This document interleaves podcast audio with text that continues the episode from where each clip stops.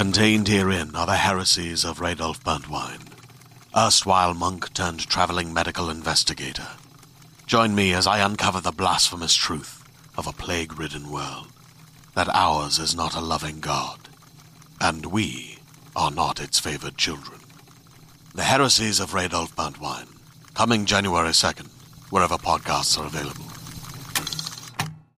Hi, I'm Madigan, and you're listening to Your Angry Neighborhood Feminist, a podcast that explores the world through a personal feminist perspective. Hello, Ragers. Welcome to another full length episode. I am giving you all another rewind this week, but for very good reason. I think this was a very great, very special episode that Keegan and I did together a few years ago, back in 2021. I actually really remember recording this one very vividly because it was shortly after we both had our vaccines. We were finally recording in person again after doing so, you know, long distance for two years. And I really remember her telling the story of Maya Lin and me talking about Patsy Takemoto Mink and I remember really, really enjoying the recording of that episode. And it's one that hasn't received as much love as some of the other episodes that are up on the feed. So I wanted to bring it up for all of you again to close out this year's AAPI Heritage Month. I hope that you all enjoy this episode as much as I remember enjoying it. And as usual, I encourage you to rage on. so this week, because it is AAPI Heritage Month, we wanted to cover some Asian American and Pacific Islander forgotten feminist favorites. And Keegan and I were talking about this in the beginning that it was a little bit difficult to find people that had a lot of information about them that have been well known Asian American activists throughout time. I'm sure there are many that have been forgotten and unmentioned. So it was hard. You know, I'd click on the Wikipedia page and it would be a very short excerpt right. on the person mm-hmm. instead of getting a full biography on their childhood and their life and all the amazing things they've done. Right. I mean, you know? Yes, and so I know that we do forgotten feminist faves for this segment. However, there does need to be enough information available on the internet for us to be able to give you a good, you know, 25 minutes of yeah, of their life. And that's the thing is that there's so many people that I read about where I, I see little excerpts of them and then I'll I'll Google them on my phone to see if like that would be a potential person for me to talk about. And it's always upsetting when really it's only that one excerpt you see over and over and over mm-hmm. again and there's nothing something more to talk about when you really feel like that person has more of a story to tell. Well, and of course they do. And I will say it, it should speak to kind of how difficult this was that I'm looking at who you're doing, and that was on my short list. Yes. Because there really were um, not that many. And then I also forgot that I was like, oh, Asian American, because I had gone yeah. down an entire different route, which I, I feel like too. we should absolutely do that another time. But uh-huh. I had gone down a, a completely different route of you know, Asian women or Asian feminists in other countries, like Asian yeah. born or, you know, people from other countries. Yeah. And I was able to find more that way, but then I was like, oh no, it's AAPI month. Yep. So we should do an Asian American. Yeah. Pacific Islander. It really woman. did narrow it down. So I actually chose someone else, and I'm not going to mention it because I don't want to put this person on blast, but I was like finished with my notes until the very end when I read that this person had a allegation against them for sexual assault, even though it has been um, disproven. It was a lie. This person didn't do it. I still felt kind of weird about it. So I did switch my person kind of last minute. What's funny is I started my notes on this person, changed my mind, did the other one, almost finished it, and then had to like cram the rest of this person's story. But I luckily had like half of my notes for this person done already. Sometimes that happens. Like, yeah. That, it's true. It's like I've had that happen many times for both podcasts, for this one and for my other one, where yep. I'm just like, I'll go down a story and be like, okay, I'm going to do this thing. And then I'll get halfway through be like, you know what, I don't know if I'm actually that inspired. Leave it. Yeah. And then maybe come back to it later. Or like, you'll meet or you'll read one thing where you're like, oh no, no. Like I remember I worked on another feminist fave once and it was like way down the line that it was uh, she had enslaved people in her home. You know what I mean? Where I'm like, no, I'm not going to celebrate this person. I can't celebrate this person now. You know what I mean? Where it's just like, okay, yeah, you're doing great. You're doing great. Oh, why'd you have to ruin it? I mean, and we also understand that nobody is flawless, and sometimes sometimes you can get around that by being like, now we want to point out. totally, but there's also. But not always. Yeah, and there's certain things for me personally that, like, with the sexual assault allegations, even though it's been disproven, I personally feel weird about celebrating someone where that has happened. I just because I don't know how everybody lies on it. I don't know the truth of the story. It just makes me feel uncomfortable. Well, you know, you don't have to justify yourself to me, Madigan. Well, I'm trying to justify justify myself to my listeners too, Keegan. It's well, not just you I'm talking to. You don't to. have to justify yourself to them either. You're going to present them with a wonderful story Thank you for talking me through that, Keegan. You're welcome. Thank you. Okay. I feel like you're being really hard on yourself right now. You don't need to. Hi, have you met me? My name's Madigan.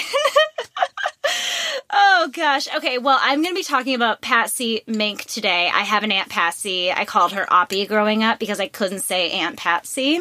I think Patsy's really cute. I love the name Patsy. Uh, like super short side story about that aunt, which is funny, is that so she thought she was named Patsy after my grandmother who was Patricia. So she thought she was Patricia Haggerty, you know, junior or whatever. And when she was 18, she signed up to be a stewardess. And so she had to sign up to get a passport for the first time. And when she did, she gave her name Patricia Haggerty and her social, and they were like, that person doesn't exist. Her name was actually Claire, and her mom never told her. Pardon? Uh, my grandma was something. But why? I don't know. She did a lot of drugs. I don't so know. Weird. Isn't that bizarre? And then she had to legally na- change her name to Patricia Patsy. Isn't that crazy? That's weird. I know it's nuts. I yeah. would I would have a really hard time with that. I really feel like I would have an identity crisis. Well, she also poked my dad's belly button with needles until it like deflated and wasn't an outie anymore. So this woman was not with it all the time. I remember you telling that story uh, yeah, I I forgot that you told that story. and again, I feel like I'm mentioning my worst date a lot already on this episode. That's totally fine. But, I'm a my worst date fan, so you can mention it. Thank you so much. But that's where you told that story was mm-hmm. on we did a crossover episode right before lockdown. Yep. On my worst date. And so, listeners, if you haven't heard Madigan tell that story before, it's because it was on the My Worst Date feed, and you should go find that episode and yeah. listen to it. Because I think I talk about belly buttons for a really long time on that episode. I have a lot of feelings about belly buttons, and my belly, mine, you can't touch it. It hurts if you touch it. Well, you have some deep, weird trauma because I think I do. grew up hearing about someone's belly bu- button being poked with needles. I think you just solved the problem. I keep thinking, I'm like, do I have a tumor in my belly button? Like, why does it hurt? But I think you just solved it all. So, all right. You're welcome. That'll be a thousand dollars. Oh shoot! Can I bill you? sure. all right. So that's a whole aside of why I, I enjoy the name Patsy, but um this Patsy uh, her maternal grandparents were both born in the Empire of Japan during the 19th century. Her grandfather, Gojiro Tateyama, arrived in the territory of Hawaii in the late 19th century and was hired to work on a sugarcane plantation. Have you ever been to Hawaii? No, and I really, really, really want to go. It's lovely. I know. It, it's like, it seems like it's the place that I should vacation. It feels like the only place I should vacation, yet I've never been there. It is legit paradise. Yeah. Yeah, it's amazing. I can't. I, I don't know why I'm saying this to you other than just to. You should go. I want to. It's not like I don't want to go. I would love to go. Uh, so Gojiro eventually moved to Maui, where he worked for an irrigation company, as well as having three other jobs, where he was a store manager and a filing station employee and a mail delivery person. So this was. Um, Yes, this was Patsy's grandfather. So, you know, very much uh, like what we would think of as being a very traditional immigrant story coming to this country with nothing, working three or four jobs to try to put food on the table for your children to make the American dream happen for the next generation to come. Uh, Patsy's father, Sumasu Takemoto, was a civil engineer after graduating from the University of Hawaii in 1922, and he was the first Japanese American to graduate from the university with a degree in civil engineering. So her parents, definitely her father, also had uh, a lot of importance on education, creating a good life for yourself. Uh, he was definitely a trailblazer. He was the first at something, and I think that that was definitely inspiring for Patsy as a child. For a long time, her dad was the only Japanese American civil engineer working at the Maui sugar plantation, and he was constantly being passed by for promotions while his white coworkers would get those promotions. Mm. After World War II, he moved his family to Honolulu and started his own land surveying company. Patsy was born on December 6, 1927, on the sugar plantation camp on Maui. When I said I was like on Maui, but I was like, it's an island. Yeah, so it, it would be on Maui, not it's, in Maui. It is weird. It sounds know? weird, but yeah, that makes sense. Yeah, and I I learned this. Uh, so I I know the word sensei. When I think of sensei, I think of uh, like taking tea to karate, and that's his sensei. But I guess there's also the word sensei that means a third generation descendant of Japanese immigrants. So Patsy would be considered sensei, from what I've read. Never heard that before. She began grammar school in Maui at the age of four, then moving to Kaunoa English Standard School in the fourth grade. Kaunoa English School was primarily white and was only attended by students who could speak English and pass an entrance exam. She was able to go to that school, but she felt really isolated and found the people at the school to be very unfriendly, so she wasn't very happy in her elementary school. One year before the island was attacked by Japan, she entered Maui High School. Although local Japanese were seen as the enemy, Patsy still ran for student body president her senior year and won. So, although there was a lot of racial tensions, and this was her Maui high school, which sounds like she kind of was able to find her people a little bit more in high school than she was when she was younger. But while there was all of this really intense ra- racial tensions happening around her, she was still kind of seen as a very popular and very, very well liked person at her school. I can't imagine what it must have been like to be Japanese American during that time. During that time, we but we've talked about that, you know, many times when we talked about Japanese internment camps and um, and, and things like that. But to be particularly on the island or in Hawaii, oh yeah, when Pearl Harbor happened. I can't imagine. No. Oh my gosh, I can't. And that's why I expected this story to go in a very different way at this point. I was very surprised to see, you know, there's a picture of her, of her in school with all of her friends, and she was actually the first girl ever to serve as president of the student body, ever. So she was really, really respected and liked, and apparently really, really cool. She also graduated as valedictorian of her high school in 1944, so girl be smart. She then moved to Honolulu and attended the University of Hawaii at Manoa, with medical school and a career in medicine being her dream. She was also elected president of the Pre Medical Students Club and was on the varsity debate team her sophomore year in college. In 1946, Patsy made a big life change and finished her education at Wilson College, a small women's college in Pennsylvania. She wasn't happy at the school in Pennsylvania and transfer- transferred to the University of Nebraska pretty quickly, which when I read that, I was like, Nebraska? Like, why do you think it's going to be better in Nebraska? Wait, where was she? She was in Pennsylvania. Okay. And then so she's like, you know what's going to be better if I go Cornfields. to the corn. That's where I'm going to really fit in. So, this university had a long-standing racial segregation policy, which made students of color live separately from the white students, which was very not okay with Patsy. So, she organized a group of students, parents, administrators, employees, and alumni of the school, along with sponsoring businesses and corporations, to create the Unaffiliated Students of the University of Nebraska, which she was also made president of. And this group was so successful that they were able to lobby to end the segregation policies the same year that they started this organization in the school. So it's be- like a big part of because of Patsy that the segregation policies at the school went away. Yeah, I love that. I love when that happens when we do this episode where we find little things like that because it really does go to show you that it's like one person who just stepped in and was like, nah. They were like, you know what? Nah, like yeah. this is not okay with me, and so we're gonna change the entire system of how this shit is run because totally. I personally am not fucking having it, yep. having it at all.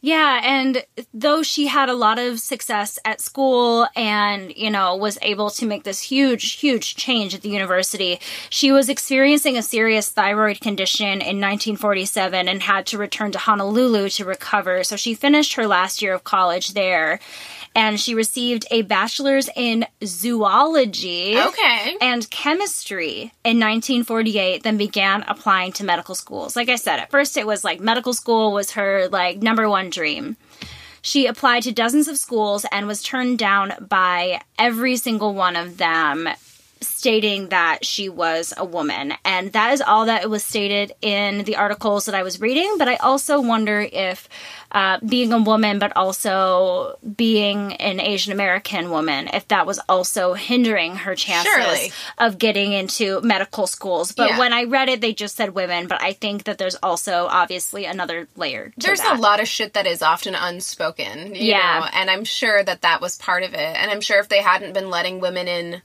previously they weren't going to start. Yeah, and there was a, a, whole thing about, you know, when all the veterans from World War II came home, they wanted to make room for all the male veterans to be able to get those spots to go into the school. So it wasn't a priority to make room for female students in medical school at that time, I guess. So super shitty. So she worked a few other jobs, and at one of them, a coworker encouraged her to consider a career in law, which makes sense. You know, she won every you know election that she did in school. She has uh, she was on the debate team. She's super smart, and this really made a lot of sense to her. So she applied and was accepted to the University of Chicago Law in the summer of 1948, and they admitted her as a quote foreign student. And I added that because because it was there, but I don't, and I guess that would be because Hawaii was a territory and not a state. I su- yet. I, I guess I don't understand how that would work. Because, yeah. For instance, would we consider somebody from Puerto Rico to be a foreign student? Like it is a. It's. I. That's actually a really good question. I don't know.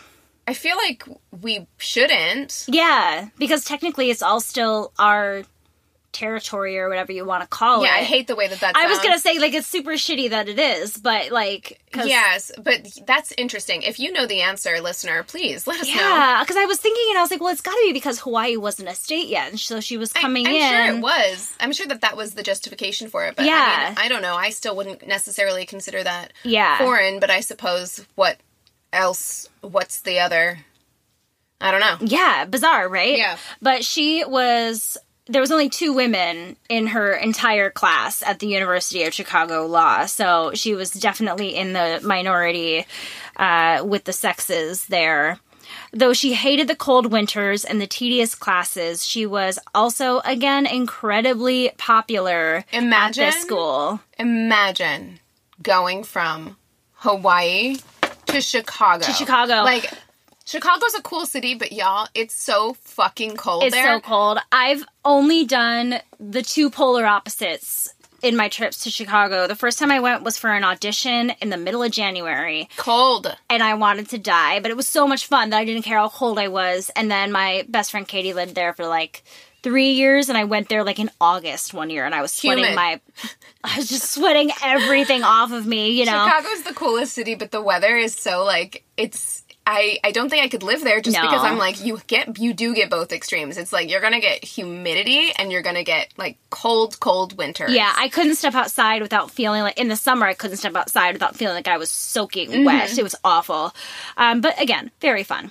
So she was living in something that was called the International House at their school. So it sounds like all of the, again, because she was a foreign student apparently, so all of the foreign students lived together in this house and she was like super popular there and like really well liked. And I one night, her magnetism. Right, exactly. Well, she definitely did have magnetism because one night she was playing bridge in the International House when she met a man by the name of John Francis Mink. And John was a former U.S. Air Force navigator and World War II veteran who was taking geology classes. And they were like totally smitten with each other and wanted to get married. But Patsy's parents did not want them to get married. It didn't go into that any further in the things that I read. Again, I kind of had to last minute get this out. Um, but they went through with it anyways and got married six months after meeting in January of 1951. First of all, wow, that's fast. Yeah. Secondly, can I ask a question? Yeah. Is he white? I don't believe so. Okay, so okay, it just made me wonder because I wonder yeah. what her what her parents what their problem was with him because it's like he's a geology student at the same college that your daughter's going to. That's a great question. You know, the first picture that shows up, oh, well, this would make sense.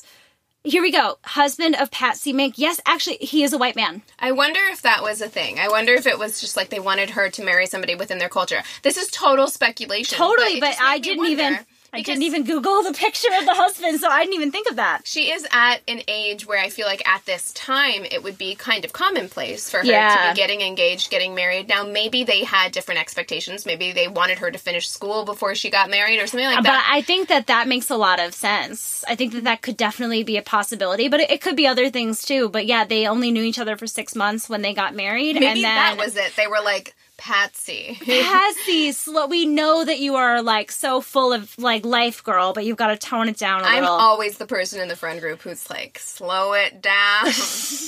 and I'm like the opposite. I'm like, are you having fun? Just fucking do it. Do it feels good. You oh, know, no. whatever. Uh, but that's. Oh. Keegan just wanted to like crawl out of her skin with me saying that. Um, but that spring, she obtained her Juris Doctor degree, and John graduated with a master's in geology. So they both graduated together and were able to power couple coming power up. Couple, po- power puckle. Sure. That's something to say. That's nothing. Um, so after school, Patsy really struggled to find work because she was married. She was a woman. She was Asian American. And apparently, hiring married women at the time was not very popular. Hiring an Asian American married woman at the time was even less popular. Maybe her parents knew that. Maybe they, they like, did. Don't I don't know. Because you already have all this shit stacked up against you, and it's just going to make it harder. Maybe, yeah. And so she had been working in the library at the University of Chicago uh, when she was in school. So she was able to go back there and work that job. And John found work in the U.S. Steel Corporation. So he was taking care of the family for the most part, and she was working in the library of her college. They had their first child, Gwendolyn or Wendy, who would later become an educator and work with the Hawaiian Sugar Planters Association. Patsy still needed to pass her bar exam, but when she applied to do so, her residency was questioned. Now, this is something I'd never heard of, and this is absolutely crazy. So, there was a territorial law at the time regarding married women where if you were a United States resident, or in her case, a Hawaiian resident, and you married someone who was not, your citizenship or your residency would be taken away and you had to take your husband's. So she was in Hawaii wanting to get the Hawaii bar, but she was technically no longer a Hawaiian citizen. She was a Pennsylvania citizen, even though she'd never been there. Okay, this is that took a lot for shit. me to get it out, but that's what it is. Look, like, yeah, I really feel like it's important to point out that like can does this does anything else illustrate better how like women weren't people? They were basically just like an extension of, of their the husband men in their lives, yeah. whether that be their fathers or their husbands. Totally. Like, that's so wild that yeah. like you're a citizen of a place you've never been because your husband is from there? And you're not make, a citizen of where you've literally spent your entire life? Doesn't make any sense. It doesn't. It doesn't make any sense. So that doesn't exist anymore obviously. But at the time that's what was going on. So she fought this. She wasn't just going to be like okay yeah you're right and just not go after getting her bar exam. So she proved that she had never lived in John's home state of Pennsylvania, which led to the Hawaii Attorney General ruling in her favor, allowing her to take the bar as a Hawaiian resident. When she passed the test in June of 1953, she became the first Japanese American woman licensed to practice law in Hawaii. While we would see this as a very good reason to hire someone being the first at something, this didn't do much to help her get hired by any law firms not even other firms that were headed by Japanese Americans wanted to hire her because she was a woman. People get freaked out when there's no precedent. We can be excited about being like, oh, you're the first, but at the same time, it's like you're the first. And so we don't know how it's going to work. We don't know how it's going to work out because apparently Japanese American women are a monolith. Yeah. Right? And if like we've never had one before, so yeah. we have no clue how how y'all respond to the workplace because it's going to be so different, you know. But and I guess another issue was that she had a child. You know, they thought that because she had a child, she shouldn't be working in a law firm. She should be home with her child. So that was another thing that she obviously wasn't going to take lying down. So with the help of her father, she actually started her own private firm, which then made her the first Asian American woman to practice law in the Hawaii territory. So she's just doing the first left, right, and center in this story. She took cases in criminal and family law, which I guess at the time other firms typically liked to avoid. Which, when I think of law, I think of criminal and family law first. I'm trying to think of what other well, I think there's a lot of like white collar, like white collar law. Yeah, that makes sense. Profitable. That's a good point. That's a good point. So she was willing to kind of take uh, things on that other lawyers in the area wouldn't look at. And around this time, she also started the Everyman Organization, which is a group that serves as a hub for the Young Democrats Club of Oahu. So while she was killing it as a lawyer, she is always an activist at heart and began to involve herself further into politics. She worked on the congressional campaign for John A. Burns in 1954, though he lost the race. The following year, she worked as a staff attorney in the 1955 legislative session and drafted statutes. And it was there that she was able to kind of see the in- inner workings of how legislature works. When Hawaii debated statehood in 1956, Patsy Mink was elected to the Hawaiian Territory Legislature representing the 4th District. I wrote 4th, but I think it was supposed to be 5th. I think that was a typo. I think it was the 5th District in the Territorial House of Representatives. And again, she became the first woman with Japanese ancestry to serve in the Territorial House. And two years after that, she would become the first woman to serve in the Territorial Senate. When Hawaii became a state in 1959, Patsy ran in the Democratic primary for the state's at large U.S. congressional seat, and she unfortunately lost. From 1962 to 1964, she served in the Hawaii State Senate. So she is now starting to kind of move up a little bit. During her time in legislature, Patsy was known for her liberal views and independent decision making.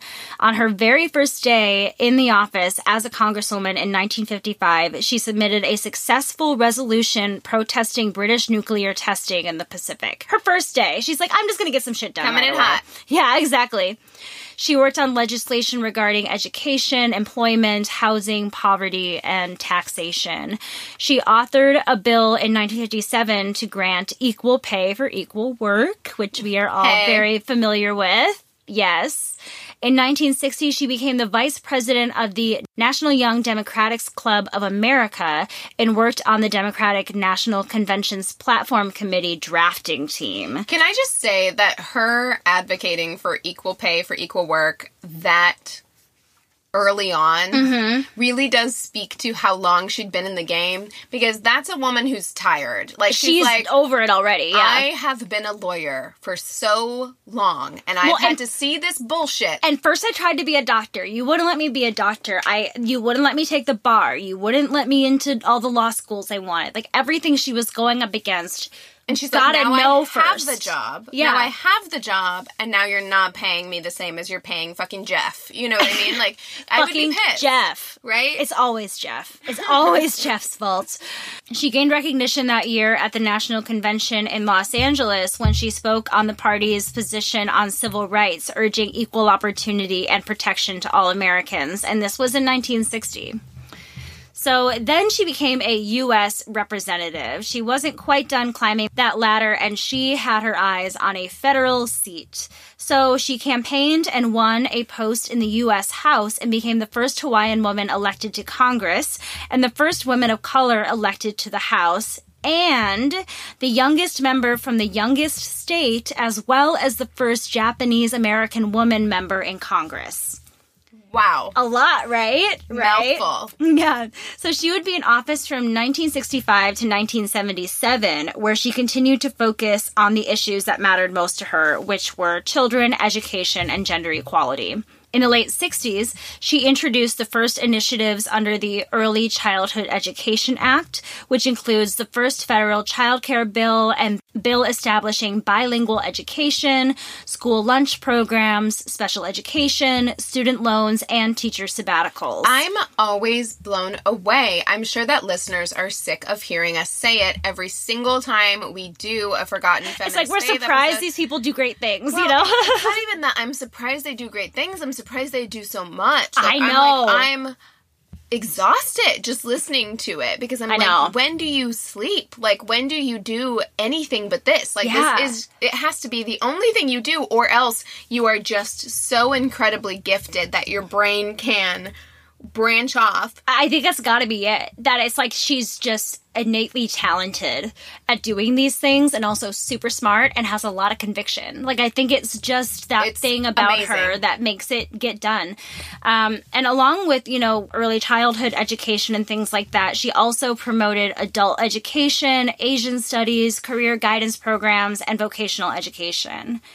The daycare bill she passed in 1967 was the first bill of its kind to pass both houses in Congress, and it was passed in 1971, but then vetoed by President Nixon.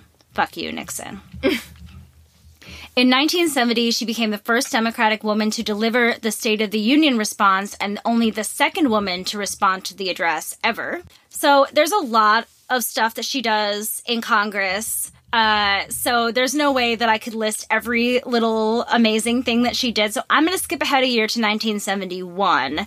And she was upset by the rollbacks by the Nixon administration of civil liberties and the continuation of the Vietnam War that she entered the presidential race, hoping to become the Democratic nominee, which made her the first Asian American woman to run for president. Wow. Crazy, right? Had no idea. I didn't either. Yeah, so Hawaii didn't have a primary, so she appeared in the Oregon ballot of the 71 election as a quote anti war candidate. During this time, she flew to Paris with second wave feminist Bella Abzug, which, if you guys uh-huh. don't know a bit about Bella Abzug, she is very interesting, colorful character, um, to press for the resumption of peace talks to end the war. So they were going to Paris and promoting the, I'm blanking on what it's called, the Paris Peace Agreement. That sounds right right? Me. Is that it? It does sound right. Right? Okay. Oh, and apparently this wasn't super popular, this move that she did with Bella Abzug to go to Paris and do all these talks to the point where a campaign began in her home state to oppose her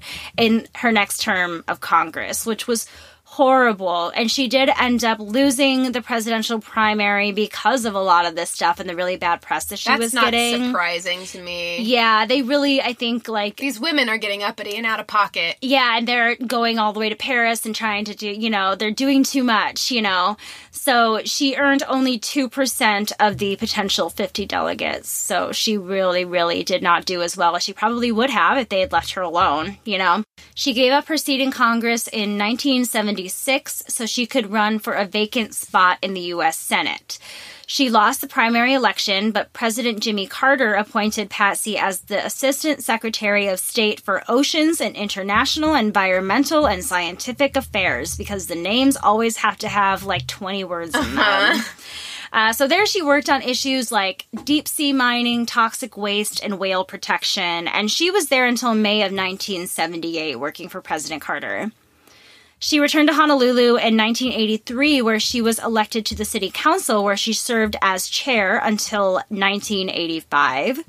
She ran for governor of Hawaii in 1986 and mayor of Honolulu in 1988, but was unsuccessful on either bid. Still, I know. Again, right? the energy, the energy it takes to run for office, even once. Yeah. And to run for office this many times, successfully or not. Yeah. Is, in fact, I would argue it takes more effort. I was just going to say to run unsuccessfully and to keep going. Yes. Yeah, that's what I was going to say. I feel like the thought of her trying and then not getting it and then trying and not getting it. I know for me, if I'm not good at something, I don't do it. And if someone is telling me I'm not good at something and I'm not getting elected, I'm going to stop doing it. Yeah, I mean, I think probably the thing for her is that she knew she was good at it. Yeah. And it was probably infuriating to her that she wasn't like being successful at it because she is good at it. Yeah. And, like, this is some bullshit. And she probably knows that. You know yeah, I mean? but I love that she also was able to find other avenues of ways for her to get her goals met and to have the changes that she wanted to see uh, happen. So after leaving city council, she led the Hawaii Coalition on Global Affairs, which was a group that sponsored public lectures and workshops on international issues. So really great way of helping inform people about things that are happening all over the world.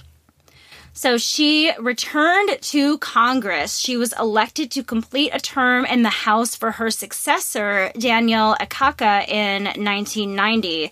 And then six weeks later, she was elected back into a full term and then was reelected six more times after that. Also in 1990, she opposed the Supreme Court nominee, Clarence Thomas. No. I know.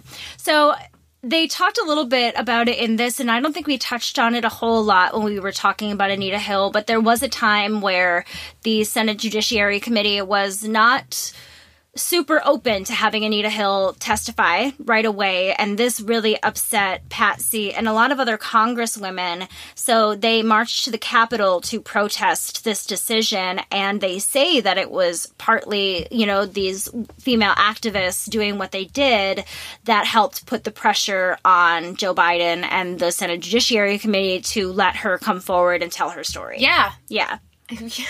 I mean, it, it's so upsetting, but this is why we need diversity. This is why we need representation because it took women being able to be like, yeah, you can't silence a woman's story. Here. Yeah. Like she needs to be able to tell and her you, own story. And you can't put this man on the bench without hearing everything that you need to hear about this person. You have to go in with all of the knowledge that you can, right? So I'm glad that they were able to do what they did to support her.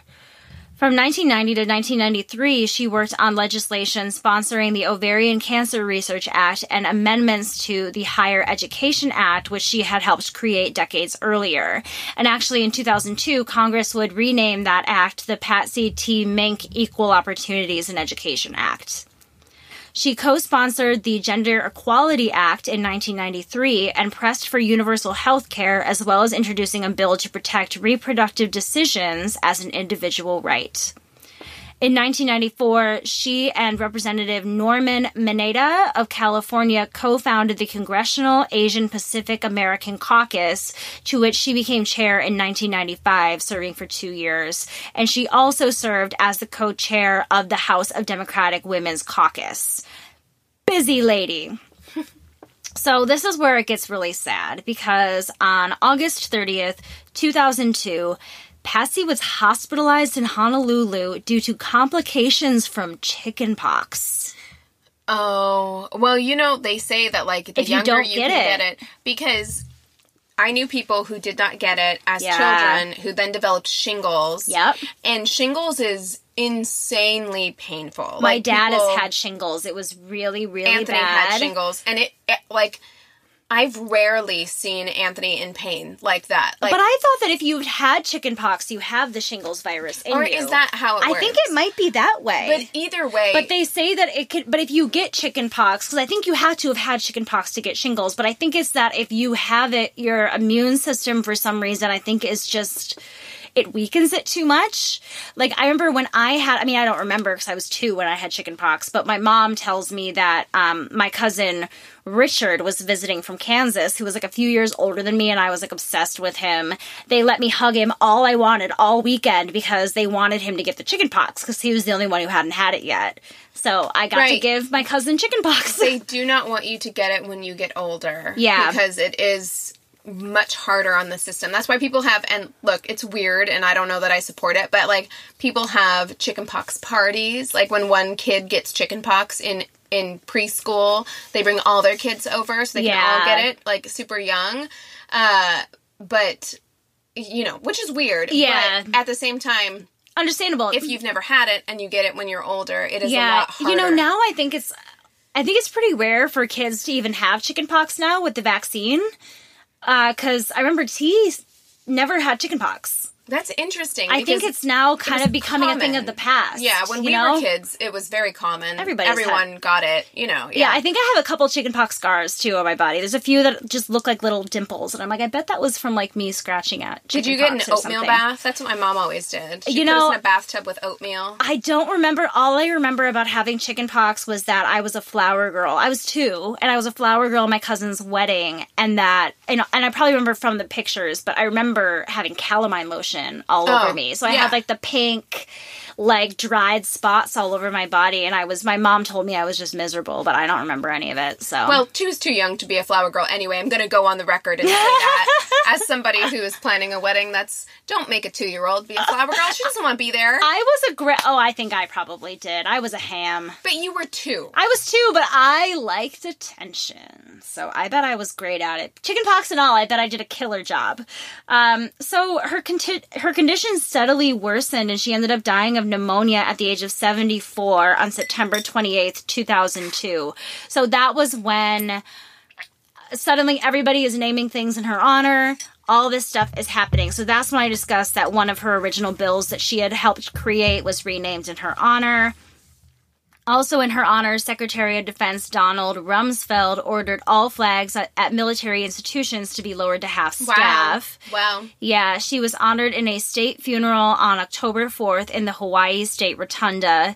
And this is so beautiful. So, women's groups attended the funeral and honored her by forming a lei of around 900 women who surrounded the tent where Patsy's casket stood and sang Hawaiian songs. Oh, wow. How beautiful is that? She was buried at the National Memorial Center of the Pacific. Her death occurred one week after she won the 2002 primary, too late for her name to be removed from the general election ballot. So on November 5th, 2002, Patsy Mink was posthumously reelected to Congress. Her vacant seat was filled by Ed Case after a special election in January of 2003. And also, the year she passed away in 2002, she was indicted into the National Women's Hall of Fame. And that is Patsy Mink. That was a well loved woman. Oh, very. Clearly. She's so cute, too. Like, she really just seems and I hate calling women cute like that because I don't mean to say that in a derogatory way. We I just know. mean it in a way of like when you see somebody that has such a sweet face and a sweet smile and a sweetness to them that you can kind of see through the photos. She was definitely one of those types of women where you can just you can you can see why she was so popular and so well liked because she just seemed like she was just a little cinnamon roll of a well, woman. Yeah, some people just have that magnetism. I wish I had that, like that just kind of thing. You've that, got you've got your own magnetism, Keegan. Thank you. It is different though. I was not winning any student council presidencies in my high school. Oh man, no one in my high school knew who I was until I was like a senior and did a school play. And then I was like the weird theater kid, so I definitely wasn't running for any class president elections I mean, either. Nor did I want to, but even if I had, like I feel like everybody in my high school knew who I was and I was very non-offensive. Like I was liked in a lot of different groups. Yeah, it same. wasn't like a. It, but you weren't like popular. I was the same way. Yes. Like I could sit. I would always find a group of people to sit with at lunch, but it was like it was it was the band geeks or the theater geeks or the kids that are younger than me that were in my gym class or you know what I mean. It was always just like in, random groups. I could fit in with anyone, but it wasn't I wasn't winning any popularity contests. Yeah. You know what I mean? But who wants to win popularity contests in high school? I mean, for the most Patsy, part. Patsy seemed like she managed to deal with that very well. That's true. And you know, I do think of there was a, a girl in my high school who like was always student council president, student, like she was just like always doing all of that stuff. And i can picture Patsy as being very much like that girl where she she almost seemed like an adult already like she could be a ceo mm-hmm. you know like just very in charge of her shit. This girl was also on the debate team at my high school which patsy but you was. know what? i really feel like that could go one of two ways. It's either like you're really popular and that's your personality type or you're like paris from gilmore girls and everybody's like no. You but know I, what i mean? I also feel like because in schools like the popular kids don't want to spend their time working on organizing the homecoming dance and things like that. They want to they want to get drunk and go to the homecoming dance. So it's almost like, well, this girl's going to be good at it and she wants to do it. And so let well, Patsy have it. Yeah, exactly. You know? Yeah. Oh, okay. So today I am going to be talking to you about Maya Lin. So I first heard this story on Drunk History. uh, but I watched this on Drunk History, and you know, I love Drunk History. RIP Drunk History. I'm so sad that it didn't get picked up for another season. How. It's because of COVID. Oh, they, totally. They but... transitioned entirely to animation, and because it's easier to produce. Yeah. You know, it's just, it costs less and, and all that stuff. But Drunk History, it was always my goal to just be famous enough to end up on Drunk History. Like, I don't want to be Brad Pitt. I just just want to be like at the level where they might call you to get drunk and tell some history friend, stories. You know what I mean? I think my friend Preston is on an episode. He's an actor. He isn't like a big actor or anything, but I want to say well, I like, saw an episode. Exactly. Like he's not he's not a Brad Pitt at all, but I think he was. Well, he's also friends with. Derek, well, but, but, most people who end up on Drunk History are not like they're they're comedians. They're like or they've yeah. had a few TV. Well, the girls from My Favorite Murder, I remember, were on a few years ago. Things like that, where they're maybe not like the best known people to like Joe and Tom off the street, but you know, it's similar to podcasts. Yeah, right? where yeah. it's just like it's gonna be guests who have like maybe a couple TV credits, but mostly it's like uh, comedians. It's yeah, like, and that's I was just like I just want to be that. Yeah. I want to be like, I want to be at that place where I can be on Drunk History, you know, because I'm like, that looks like the best time. That looks like so much fun. We need to do a Drunk History live show where we have to tell a feminist favorites while drunk. We'll do that on our Patreon when we get our Patreon up and yes. going. That'll be so. If you want to see that, we'll have to retell our stories like five shots in. A hundred percent. Are you ready to shop? Rakuten's Big Give Week is back Get 15% back at hundreds of stores, and it's all happening this week, May 6th to May 13th. It's the perfect time to shop for everything on your list for spring and summer, like clothing, outdoor gear, and travel. I know I'm using this week to stock up on some warmer weather essentials at Ray-Ban and Ulta, and I love that Rakuten even helps me save on travel at sites like Hotels.com. Rakuten really is the best way to shop, and you can save even more by stacking cash back on top of deals. Plus, during Big Give Week, that cash back is bigger than ever. With Rakuten, membership is free, and when you sign up and shop today, you get an extra 10% cash back boost. That's an extra 10% cash back on top of the 15% cash back. You won't see higher cashback rates than these. Go to Rakuten.com or download the Rakuten app. R A K U T E N. Shoppers get it. Hey there, this is Justin Bartha. I made a funny new podcast, King of the Egg Cream. It has the greatest cast in the history of podcasts with actors like Lewis Black. I'm torn by my feelings for two women. Bobby Cannavale. You can eat it, or if someone hits you, you can put it on your cut. Melanie Lynskey. I wonder what these marvelous things are that look just like boiled chicken feet. Jason Ritter. I can break things and pick locks and kill people. Michael Stuhlbarg. The whole point is to inspire people that they should make themselves better. Ari Graynor. No, don't whet its appetite. What are you, an idiot? Me, Justin Bartha. That's not just any egg cream, that's a Lemke's special. And all narrated by the hilarious Richard Kind. This is the story of Harry Dalowitz and how he rose from nothing to become New York's King of the Egg Cream. So if you like funny true stories, come listen to King of the Egg Cream, available wherever you get your podcasts. but so this episode is it's the underdog episode and it's the same one that has Colin Hanks doing Mr. Rogers. Oh, I so, haven't seen either of those. I'll have to check it out. Yeah, it's a good one. It's all in the same episode. But so Maya Lin um, she was born in Athens, Ohio on October 5th, 1959, and I put in parentheses Libra question mark. I'm getting really good at this. And she is a Libra, and I fucking love Libras. So if you're a Libra and you're listening, we get along real well. Oh, so. good. I've been following more astrology pages on mm-hmm. Instagram, and I'm so, I just love it. I still don't know that much about it, but I'm learning. See, there are certain people. So today is my friend Thomas's birthday. So uh-huh. shout out to Thomas, happy birthday! And he's a Taurus, and a lot of my friends are Taurus. Tauruses, like Tauruses and Pisces, get along really well, and Libras and Pisces get along really well. So. How about Cancers and Pisces? Well, we're very similar because well, we're, we're both water. water signs. That's right. Yeah, so I mean, like we get along well. I don't know if in general that's the case. It's probably hit or miss because it's a lot of it's a lot of emotion. I mean, I'm a crab and you're a fish, so maybe. But we live in the same body of water. That's true. We can coexist together. Yeah, we fine. coexist. Got okay. it. That's what's important for us to talk about right now. Yeah, exactly. exactly. Our listeners are like, could you please? We're to it. We're in person again. Like this is gonna happen. I'm sorry. so Maya's parents emigrated from China to the United States when it became clear that their families might be threatened by Maoist revolutionaries. So separately, both her mother and her father left China. Okay. So her father came in 1948 and then her mother in 1949, and they settled in Ohio before Maya was born. Her father, Henry Huan Lin, was a ceramic artist and Ooh. dean, I know, and dean of the Ohio University College of Fine Arts.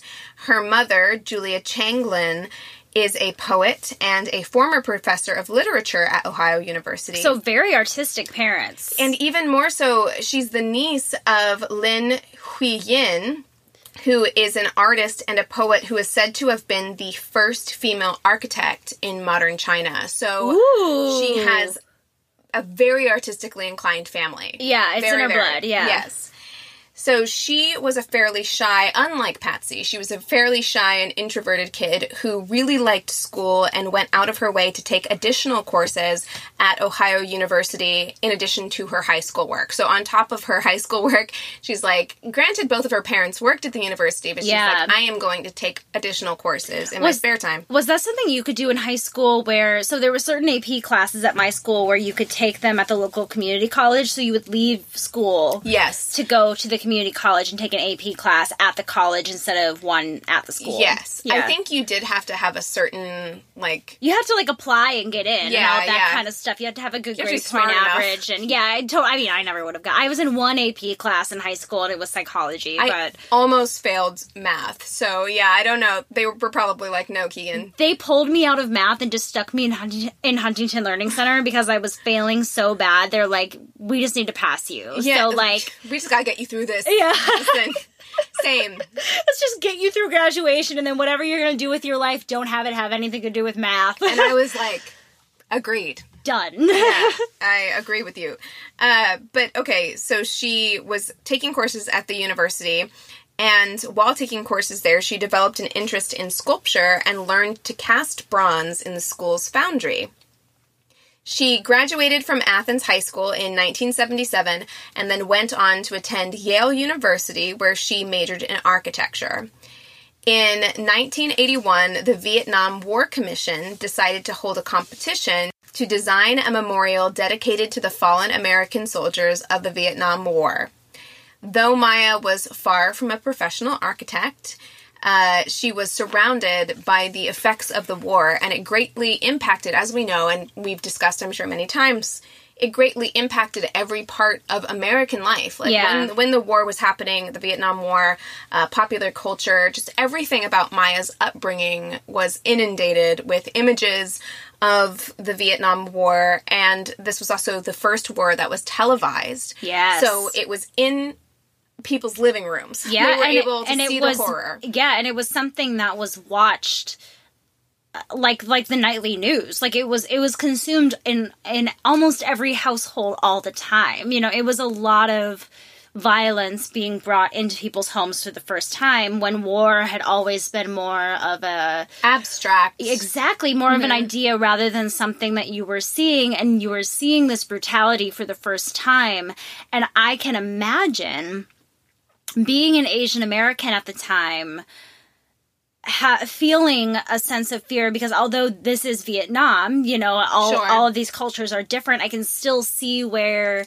uh, white people don't always respect uh-huh. that or mm-hmm. understand mm-hmm. that, and I can I can imagine that being Asian American also during the Vietnam War. And maybe seeing people that you can connect with who are being killed over in Vietnam and things like that. I can also see where that could be mm-hmm a really difficult thing to process growing up. And she was quite young. Yeah. Like when it was was going on. I mean, these these are her like early years it's developmentally. Her, like Yeah, they're her formative years. So it's yeah. something that she understands really well because it's all she knows, I bet. You know? Right. And this was a particularly, like, okay, all war is brutal. I don't want to say this was a particularly brutal war, but I want to say that, but like, this was just senseless. And for the West as well, where there was just like, we have this idea war is kind of taught to us even now in school as being this kind of like, I still picture it as like a game of chess. It's like Revolutionary War. It's uh-huh. like we uh-huh. advance, we retreat, we like come to agreements, and we. And this was not like that. No, there was all. no there was no rules. It was incredibly grisly and dangerous and violent and so and people were just so so so much killing. Young people are being drafted. Like it was just it was really tough. Yeah. And so that's kind of like the environment she grew up in. So while yeah. Oh, by the way, there's a great 10-part Ken Burns documentary oh, about Burns. the Vietnam War and they talk from like all different perspectives, Vietnam soldiers, American soldiers, things mm-hmm. like that. I've only seen bits and pieces of what Max has watched. He watched the whole thing, but what I watched was so good. I highly recommend it. I want to go back and watch the whole thing. Yeah. Yeah, I mean, and so while she didn't have a lot of firsthand experience, like a good friend of her, um, of her childhood friends, so like her school friends in high school, uh-huh. her father had been drafted and died overseas. So well, she had yeah, like, that is a very personal attachment. Yeah. Right, but it's not like it was a direct family member of hers. So a lot of people will say like, "Oh, she didn't have a lot of like direct interaction." But the point that I'm trying to make is that it was impossible to not have this inundate every mm-hmm. bit of your life. Of you course, know? of course, yeah. Um, um, kind of at this time. In 1981, the profound psychological effect of the war on the soldiers uh, that were drafted, including PTSD, exposure to Agent Orange, and physical wounds that they received, would have been common knowledge. More than 300,000 Americans were wounded during the war. Mm. So when Maya heard that the War Commission was taking submissions for the memorial, she decided to enter. She wanted to commemorate the fallen soldiers with a fiercely modern design, which she created during her college architecture class. So cool. So her college professor, who also entered the competition, criticized her work and actually gave her a B on her assignment. Up until this point, most memorials were in a classic design. So think like lots of columns, lots of marble, lots of statues. Yeah. Almost in this like celebratory kind of fashion. Kind of colonial. Right, yes. Yeah. Yeah. And, Old and fashioned. Greek, Greek style. Definitely, yeah. And this was none of that, this design that she'd put together. So the design was V shaped black granite wall that rose out of the earth and grew and grew in height until it met in the middle with the names of 57,939 fallen soldiers carved into its face in chronological order. So one side of the V pointed toward the Lincoln Memorial and the other side pointed toward the Washington Monument. This is different than the black wall where all the names are written. No, it is that. That's what this is? Mm-hmm. I didn't know it was a, in a V shape. Yes. So it is. It's in a V shape. It comes out of the earth and up into like a peak. Right. Right. Yeah. I didn't real I thought it was a solid wall, like Mm-mm. just flat. I didn't realize it had more of a yeah, design if, to it. If you look at it from above, you can kind of see that it is this like it's this V shape. Oh, that's so cool! Yes, so, so exciting. Fourteen hundred people entered the competition, which was judged blind, so they Perfect. didn't know who was entering what, and um, her design was selected. People were shocked to learn that a 21 year old Asian American design student was the winner. Her... I bet she was surprised too. She's like, okay. I'd be floored as a 21 year old. Like, you want to do what with my design? What? And her architecture teacher gave her a B and entered himself and didn't that Qualify. is the best revenge you mm-hmm. can ever get on an authority figure. Mm-hmm. It's like, oh, you gave me a B? Okay. But it's also the confidence of her to do this thing that was completely. There was no precedent for this type of design for a memorial. Nobody was yeah, doing memorials but this, like this. But this shows like it doesn't. It really doesn't hurt to put yourself out there, even right, if, if you have an idea. Yeah, even if you're thinking you're never going to get picked and you're 1 in 14,000, like who cares if you're 1 in 1400? 1400. Yeah. Y- you never know. Right. Like even if you don't feel like you're good enough or qualified enough, it's like it doesn't hurt to at least just put yourself out Maybe there. you're exactly what they're looking for. Exactly. You know uh, her modern minimalist concept didn't sit well with the public, though, in general. They well, were expecting, bad. again, designs that were more similar to, because this was going to go in the National Mall. So, where uh, the Lincoln Memorial is, the Jefferson Memorial, like all those things. They were thinking of it being somewhat similar or more cohesive right. in their minds to Marble, that. you're thinking about these, like, these various, and that's what we thought of as memorials. Like, it's going to look like this, it's going to be statues, you know yeah, I mean? Yeah, Um, and it didn't look like that and a group of veterans actually protested the design protested the design claiming that it was an ugly insult that portrayed the war as shameful dishonorable and worth hiding quote for too long, the veterans of that miserable conflict have borne the burden of the national ambivalence about the war. To bury them now in a black stone sarcophagus sunk into the hollow of the earth below eye level is like spitting on their graves. People were pissed. People are in their fucking feelings. Really. About a memorial. And and if enough people decided that it was good enough for her to win, it's so crazy to me that people are able to attach that much negative feeling to a structure. You know what I mean? It's, well, it's crazy. And, and, part of me has a lot of empathy because we're talking about veterans who probably got drafted, had to fight in a war they didn't want to fight, and then and were now... treated horribly when they came home. Too. Right. They were not welcomed home with a parade. They were treated horribly and like criminals when they were returning right. home. And now they're seeing drawings of this memorial that looks unlike any other memorial that's ever existed. Yeah. And they're probably thinking like, why don't we get the giant statue. Like, why don't we get this thing that other yeah. people have had? Like, so I understand maybe being a little like off put at first. Well, and it's different, it's new, and I think that's always jarring to people as well, having it not match the aesthetic that they usually have. Ab- absolutely. However,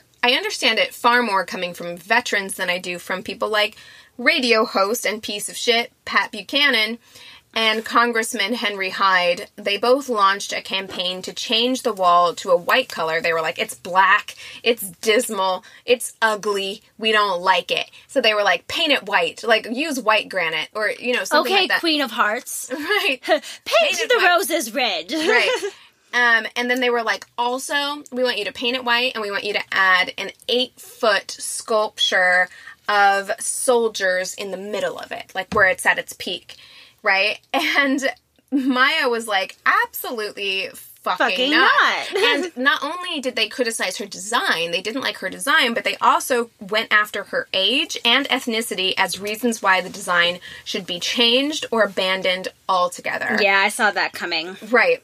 Prominent businessman and future presidential candidate Ross Perot who had previously agreed to donate a large sum of money to the project, pooled his funding and went so far as to call Maya an egg roll. mm-hmm.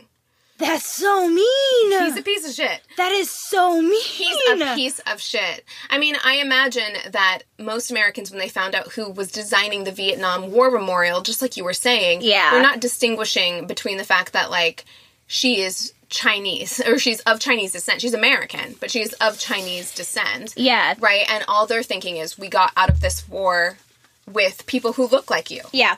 You know what I mean? Exactly. Without taking any time it, and it doesn't matter anyway. It doesn't matter. No, okay. but I but I think it's but I think it's a really good point to make because it shows. I think that it their does, state of mind. It shows their state of mind because I think that there is a lack of understanding to this day about the different you know Asian cultures out there. So I would assume during that time, especially fighting a war with an Asian country, where I'm sure that there was a lot of racial tension. Absolutely, yes. And she's also 21 like Yeah. barely she's barely 21 years old and she's not even a professional designer or architect right Yeah. like she's a student She's got a lot stacked up against her as far as the public is concerned. yes but to her credit because me at 21 I would have been such a pushover. Like she stood her ground. She refused to make any changes to her design. Well, she won. That's the design that won. So she should feel confident. and she's an artist. Yeah. Right? And like, this is my art. You're asking me to change my art. And she went so far as to accuse Henry Hyde of, quote, drawing mustaches on other people's portraits. Yeah. She's like, leave it alone. I created it. Yeah, totally. So she said, quote, I just want to be honest with people. I didn't want to make something that said they've gone away for a while. I wanted something that would just simply say they can never come back. They should be remembered. Yeah.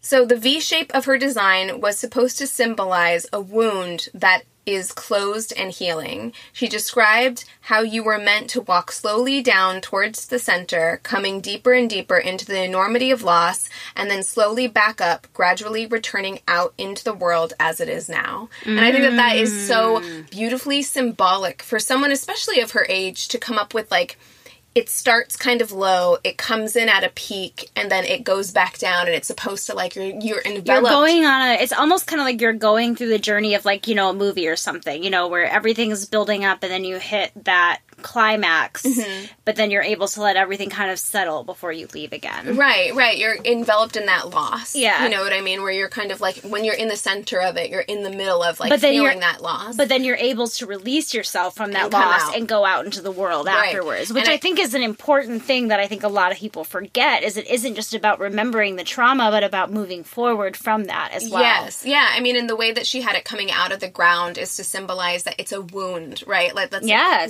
Coming born from the earth, Yeah. essentially, and that it comes in at a peak because like that's to symbolize where it's healing. Totally, and like I just yeah. think that that is all so beautiful, like the way that she she did that. So well thought out. Very very smart. hmm So, despite how hard Maya fought for her work, the U.S. Commission of Fine Arts, which was in charge of the final design, decided to broker a compromise. They kept Lin's design and added a sculpture that had won third place in the design competition Frederick Elliott Hart's Three Soldiers Nearby. So, they put in a, a sculpture of soldiers on the same area, but Mm, it, it yeah. wasn't in the center where they had proposed it to be. It was like off to the side. So it's not interfering so much with with her design, but still she was really hurt by this and she didn't even attend the compromise meeting. She's like, Yeah. I'm not gonna go. Like this actually kind of pisses me off, you know what I mean? Well, yeah, I mean it's the same thing as when they were trying to make it white or things like that. It, it's it's still changing her original design. Right.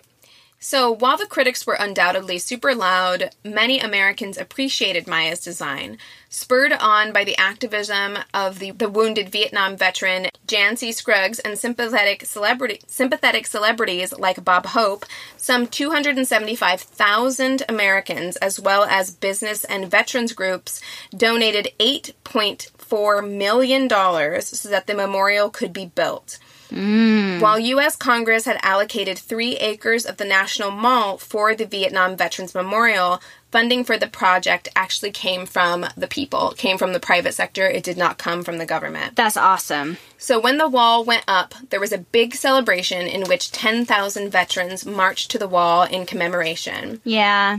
When they did so, even many of Maya's most vocal dissenters were awestruck by the memorial. That's something in the documentary that I watched. I think it was one of the last episodes where they were talking about different veterans' experiences with the memorial and how some, you know, weren't able to visit for decades after because of how painful it was or how it was hard for them to see the names. And somehow it was a place where they go every, they go back every year and it's yeah. healing you know and different people's reactions to that memorial but all of them being a very very strong emotional response. Yes. Yeah absolutely. So thousands and thousands of names were carved into the granite. So and the granite was so highly polished that you could see your own reflection in the granite mm-hmm. and it mm-hmm. was deeply effective because you have all these men in uniform some of them who were just like i don't want this memorial like this is some bullshit right and then they show up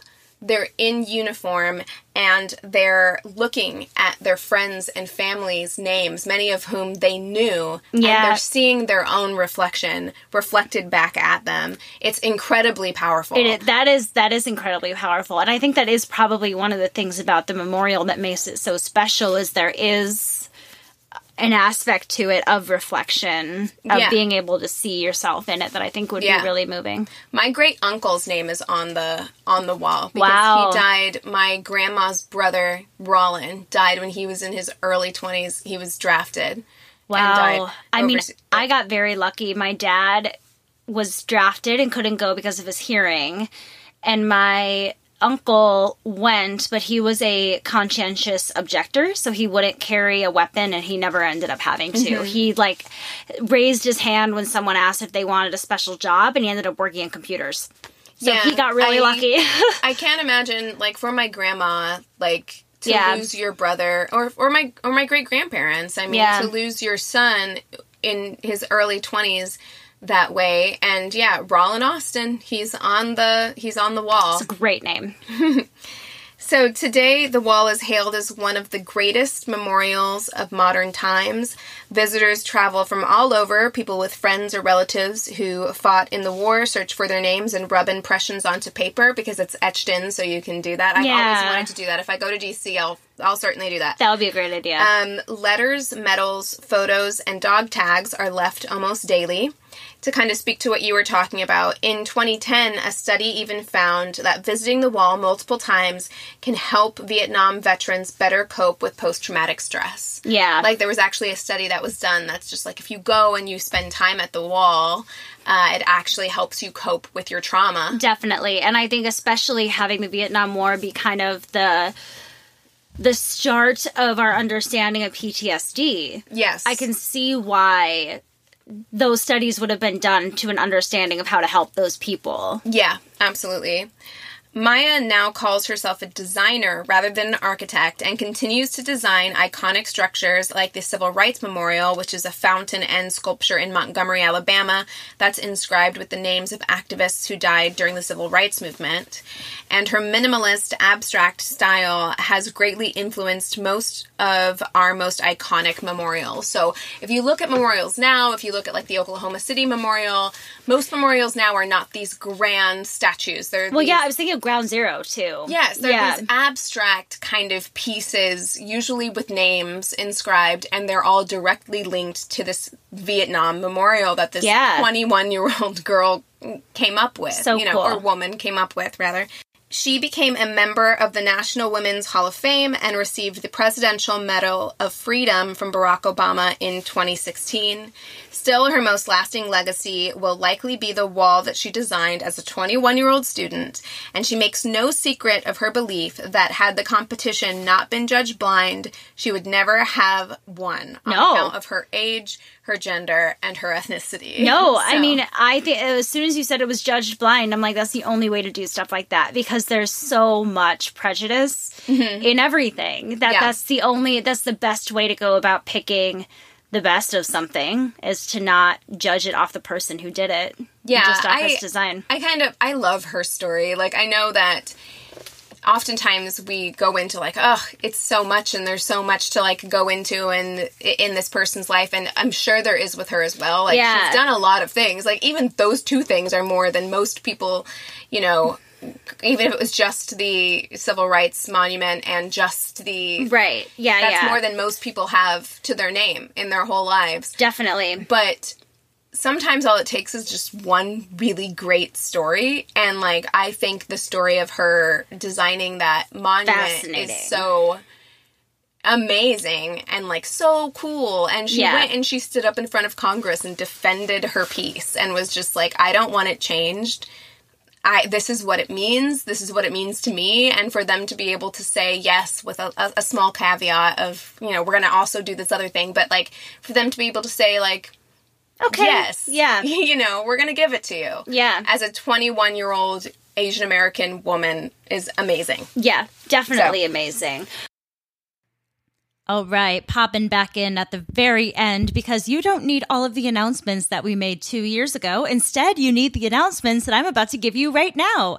Um, if you haven't joined the Angry Feminist Book Club, now is most certainly the time to do so. I know I've said this a few times before, but now you have a backlog of quite a few episodes and you really have to listen to the coverage of Still Learning by India Oxenberg that I did. Not to toot my own horn, but I worked really hard on it. I think I have a lot of interesting insight and things like that. So if you're interested at all, in learning more about India's story, how she fell into the NXIVM cult, and how she was helped out I definitely recommend giving those episodes a listen. There will be one more episode regarding that book, but it will be coming in June because that is when I'm able to interview her. So after you listen to those episodes and you want to ask India a question, please go ahead and comment that on the Patreon page.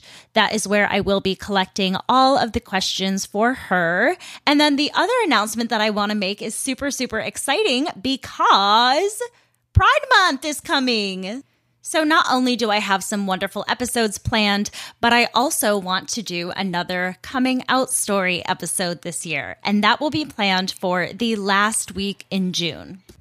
The coming out episodes have always been my absolute favorite, and I am so excited to do another one this year. So, that episode will be coming out on June 26th, but I would really love to have all of your stories in by June 23rd. So, if you could do that, that would be so, so wonderful. I'm so excited to embark on another Pride Month with you all. Thank you so much for listening to another Rewind episode and for getting to know Patsy and Maya a little bit better again. Thank you so much. And as always, with all that being said, I encourage you to rage on. Bye.